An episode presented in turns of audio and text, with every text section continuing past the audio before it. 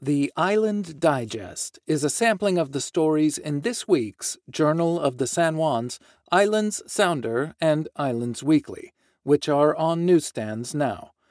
The January 4th, 2023 edition is brought to you by Orcas Center. I'm Caleb Summers. Headlines from the week of January 4th, 2023. With retirement on the horizon, Auditor Milene Henley shares her insights, welcomes replacement. Islanders brace through second county-wide outage on Christmas Eve. Remembering Ken Balcomb. Plus, choice excerpts from the sheriff's log. From the Journal of the San Juan Islands. With retirement on the horizon, Auditor Milene Henley shares her insights, welcomes replacement. By Kelly Balcomb Bartok. After 16 years of public service as San Juan County's auditor, Milene Henley sat down with the Journal to discuss her experiences, insights, and accomplishments during her tenure. Henley is retiring at the end of her fourth four year term to travel, spend more time with her grandchildren, purge her house of unwanted or unnecessary items, perhaps join some boards to do volunteer work, and basically have the time to choose what I want to do. The primary job of an auditor is to prepare and examine financial statements and documents to make sure that organizations are adhering to tax laws, accounting regulations, and internal controls designed to make sure all fiduciary decisions are being carried out in a responsible manner. Auditors, public or private, internal, external, or independent, need to keep pace with increasingly complex legal structures designed to maintain oversight of a rapidly evolving financial landscape. The county auditor is an elected, nonpartisan position. Primary responsibilities of the auditor's office include financial responsibilities, financial reporting for the county, assisting the county administrator with budget preparation and monitoring, paying county bills, county payroll, fixed asset tracking, grant accounting, and reporting centralized purchasing for the county, except public works. The auditor also supervises elections, administers all federal, state, and local elections, serves as chair of the county canvassing board, registers voters, and maintains voter records as well as the official voter list. The office also records deeds and other legal instruments, licenses vehicles and vessels, issues marriage licenses, and issues dog licenses for both the town and county. The job is more than just numbers. It is multifaceted and detail oriented, something Henley took on well. She did a terrific job watching the taxpayers' dollars San Juan County Assessor John Kulseth said at Henley's retirement party December 29th.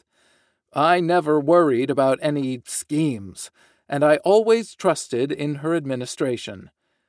According to newly elected auditor Natasha Warmenhoven, I'm looking forward to continuing her legacy. I've been very proud and honored to work with her and for her. Currently, the county is changing over our financial management software which Milene got that started off, but it's been a little delayed because of lovely COVID. But my goal is to just continue that smooth transition. So we're working on financials right now, then right on the payroll, and then asset management. I just hope that retirement brings her as much joy as work, adds Warmenhoven, which I know it will. I've learned that there is no perfect time to leave, Henley said. There will always be unfinished projects, and there will always be more that I'd like to do. I'm leaving at a good time because I think Natasha will be a great successor, and the staff we have is great. And yeah, we're, the county, in a good position. When asked what her proudest moments and highest accomplishments were during her time in office, Henley offered two ideas. First of all, the reserve policy. The county never had a reserve policy before 2009, and I encouraged the council to adopt one in the wake of the Great Recession. Everybody said that the middle of a recession is no time to adopt the reserve policy, and I said it's the best time. So they adopted it, and we've been faithfully contributing to it for a rainy day fund ever since, she said. And the other thing I would say is that some of my proudest accomplishments are the smallest ones, like communicating regularly with the citizenry, like trying to speed up vendor payments, like bringing some great stuff into the county. When asked about her perspective on what's ahead for San Juan County in the years to come, Henley was quick to respond with a sobering message. Well, given the normal pattern of economic cycles, I expect another recession. I don't think it will be as bad as 2007 2008, but there will be some corrections to the crazy growth that we have experienced in the last couple of years. I think we are well positioned for it. The county government is well positioned for it, she said. We'll still have the challenges that we have now, as far as the everyday worker, which is, how can I afford to live here? And that is the greatest challenge facing the county as a whole. You cannot control market pricing of existing housing. So the only thing you can do is create more housing that is intentionally affordable we are in a better position than any other county in the state because of the home fund funded by our unique real estate excise tax that supports affordable housing. Henley believes that there are some good housing projects underway in the San Juans. We just need to continue to be careful to vet those projects to make sure that they will meet the objective. I think that the leadership and affordable housing and the county notably Mark Tompkins and Ryan Page, are doing a great job. When asked if she has any advice for her successor, Auditor elect Natasha Warmenhoven, Henley responded, She has my cell number. From the Islands Sounder, Islanders brace through second county-wide outage on Christmas Eve. At 8:30 a.m. on Saturday, December 24th, all of San Juan County lost power again after experiencing a county-wide outage only the day before. An Opalco engineer happened to be driving through Anacortes and saw a flash as equipment failed on the transmission feed that serves San Juan County. He stopped to document and report the damage to the equipment and was able to get a video of the equipment failing from a neighbor, shared on Opalco's Facebook page. This was the same power pole where equipment caused failure on the previous power outage on December 22nd to 23rd. By 2:40 p.m., Puget Sound Energy had completed the repairs on the transmission line. They replaced two jumpers and an insulator, in addition to the jumper they replaced on 1223. By 5:30 p.m. Christmas Eve, all in San Juan County had their power fully restored. Where do you go for outage information? Opalco has noticed misinformation being spread about the cause of the recent outages please get your information directly from Opalco, as other sources can provide misleading or inaccurate information.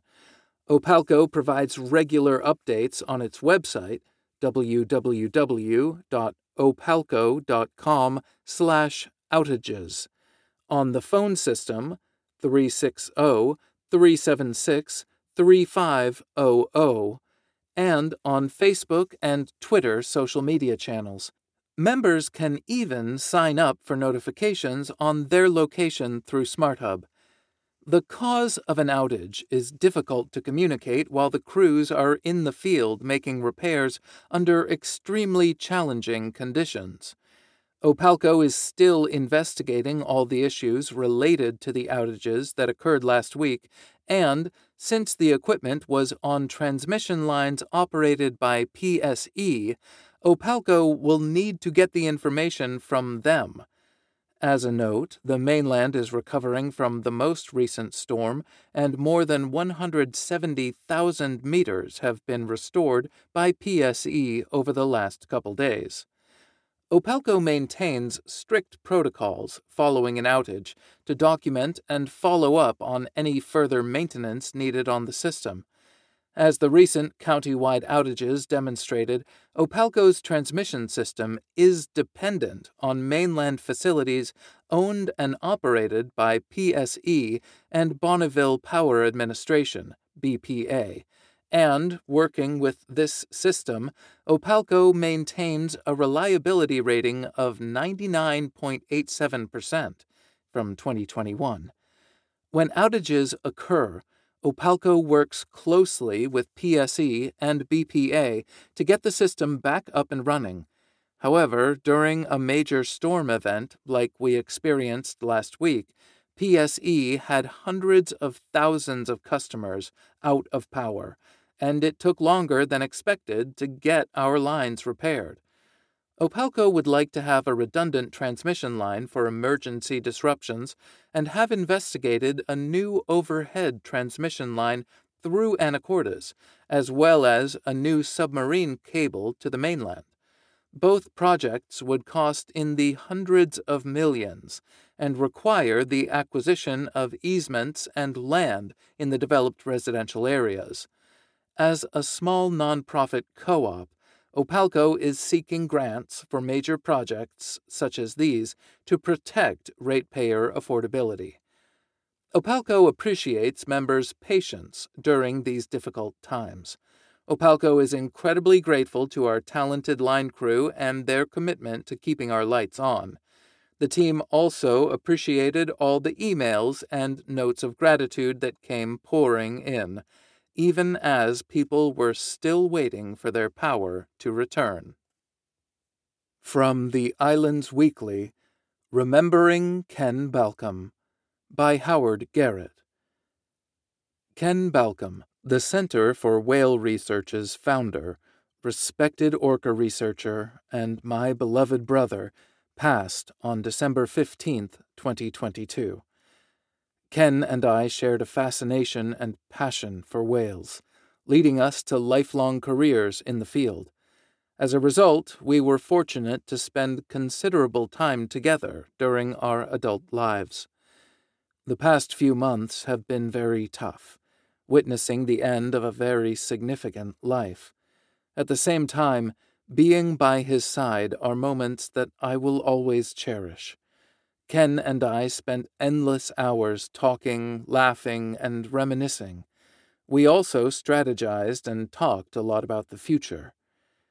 Ken started his orca population census, Orca Survey, in 1976, 46 years ago. During these past five decades, he and his Center for Whale Research team made numerous discoveries that changed how we view orcas and our understanding of these magnificent creatures. It is with great pride to share that Orca Survey is the longest continuous study of any marine mammal on Earth. My brother was a true trailblazer, yet Ken quickly reminded me that he had worked alongside many skilled and dedicated people during his orca research lifetime. He repeatedly emphasized his Center for Whale Research team, expressing his admiration and confidence in their ability to carry the organization's research, education, conservation, and advocacy initiatives in the years ahead. Ken's wish, stated many times, was for his life's work to continue for over 100 years greater than the lifetime of a single southern resident killer whale, and greater than the lifetime of one researcher. The Center for Whale Research's board of directors and staff made a promise to him to fulfill his wish. Ken's hand-picked, experienced, and committed team will carry Ken's vision forward and lead the Center for Whale Research's essential work into the future. We hope that you will continue to support Ken's and our vision. He recognized the critical role that you, our financial supporters, play for the Center for Whale Research to achieve its current and long term goals for the benefit of the southern resident orcas.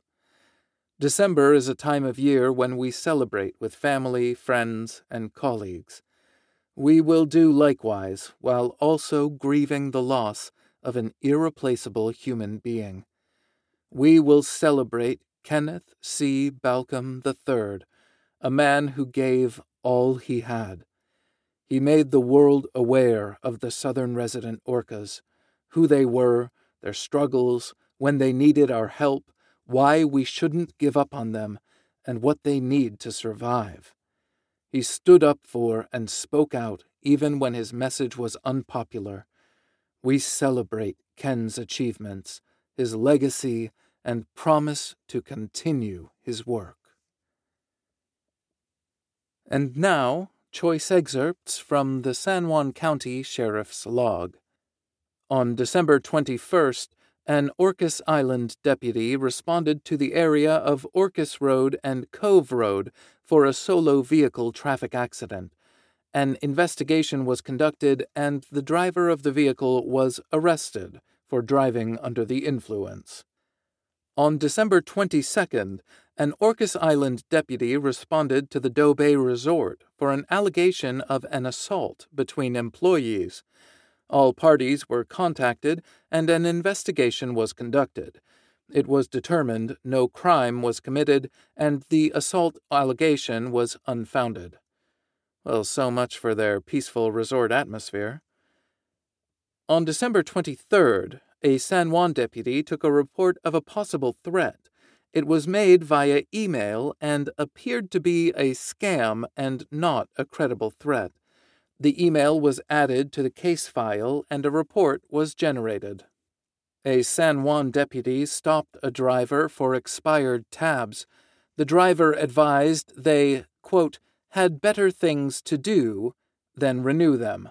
Their insurance was expired. They demanded a ticket rather than sit here dealing with you. They received a ticket for expired insurance and a warning for expired registration. On December 27th, a deputy on San Juan Island responded, twice, to a report of a citizen assist. This was an ongoing neighbor dispute about off leash dogs and property line versus public roadway use. Both parties were advised about civil remedies. And this concludes the Island Digest for January 4th, 2023. This edition is brought to you by Orcas Center. Orcas Center is your place for fun and intrigue this winter, with live concerts, performances, art openings, and more. To check out upcoming events and purchase tickets, visit www.orcascenter.org. Thank you for listening to the Island Digest, a small sampling of what's in your local print newspapers this week. The Journal, Sounder, and Weekly rely upon advertising, subscriptions, and donations to support our mission of high quality community journalism. To contribute, visit our websites or email publisher Colleen Smith Summers at csmith at soundpublishing.com. Thanks for listening, and tune in again next week for more news from San Juan County, Washington. I'm Caleb Summers, wishing you a happy new year.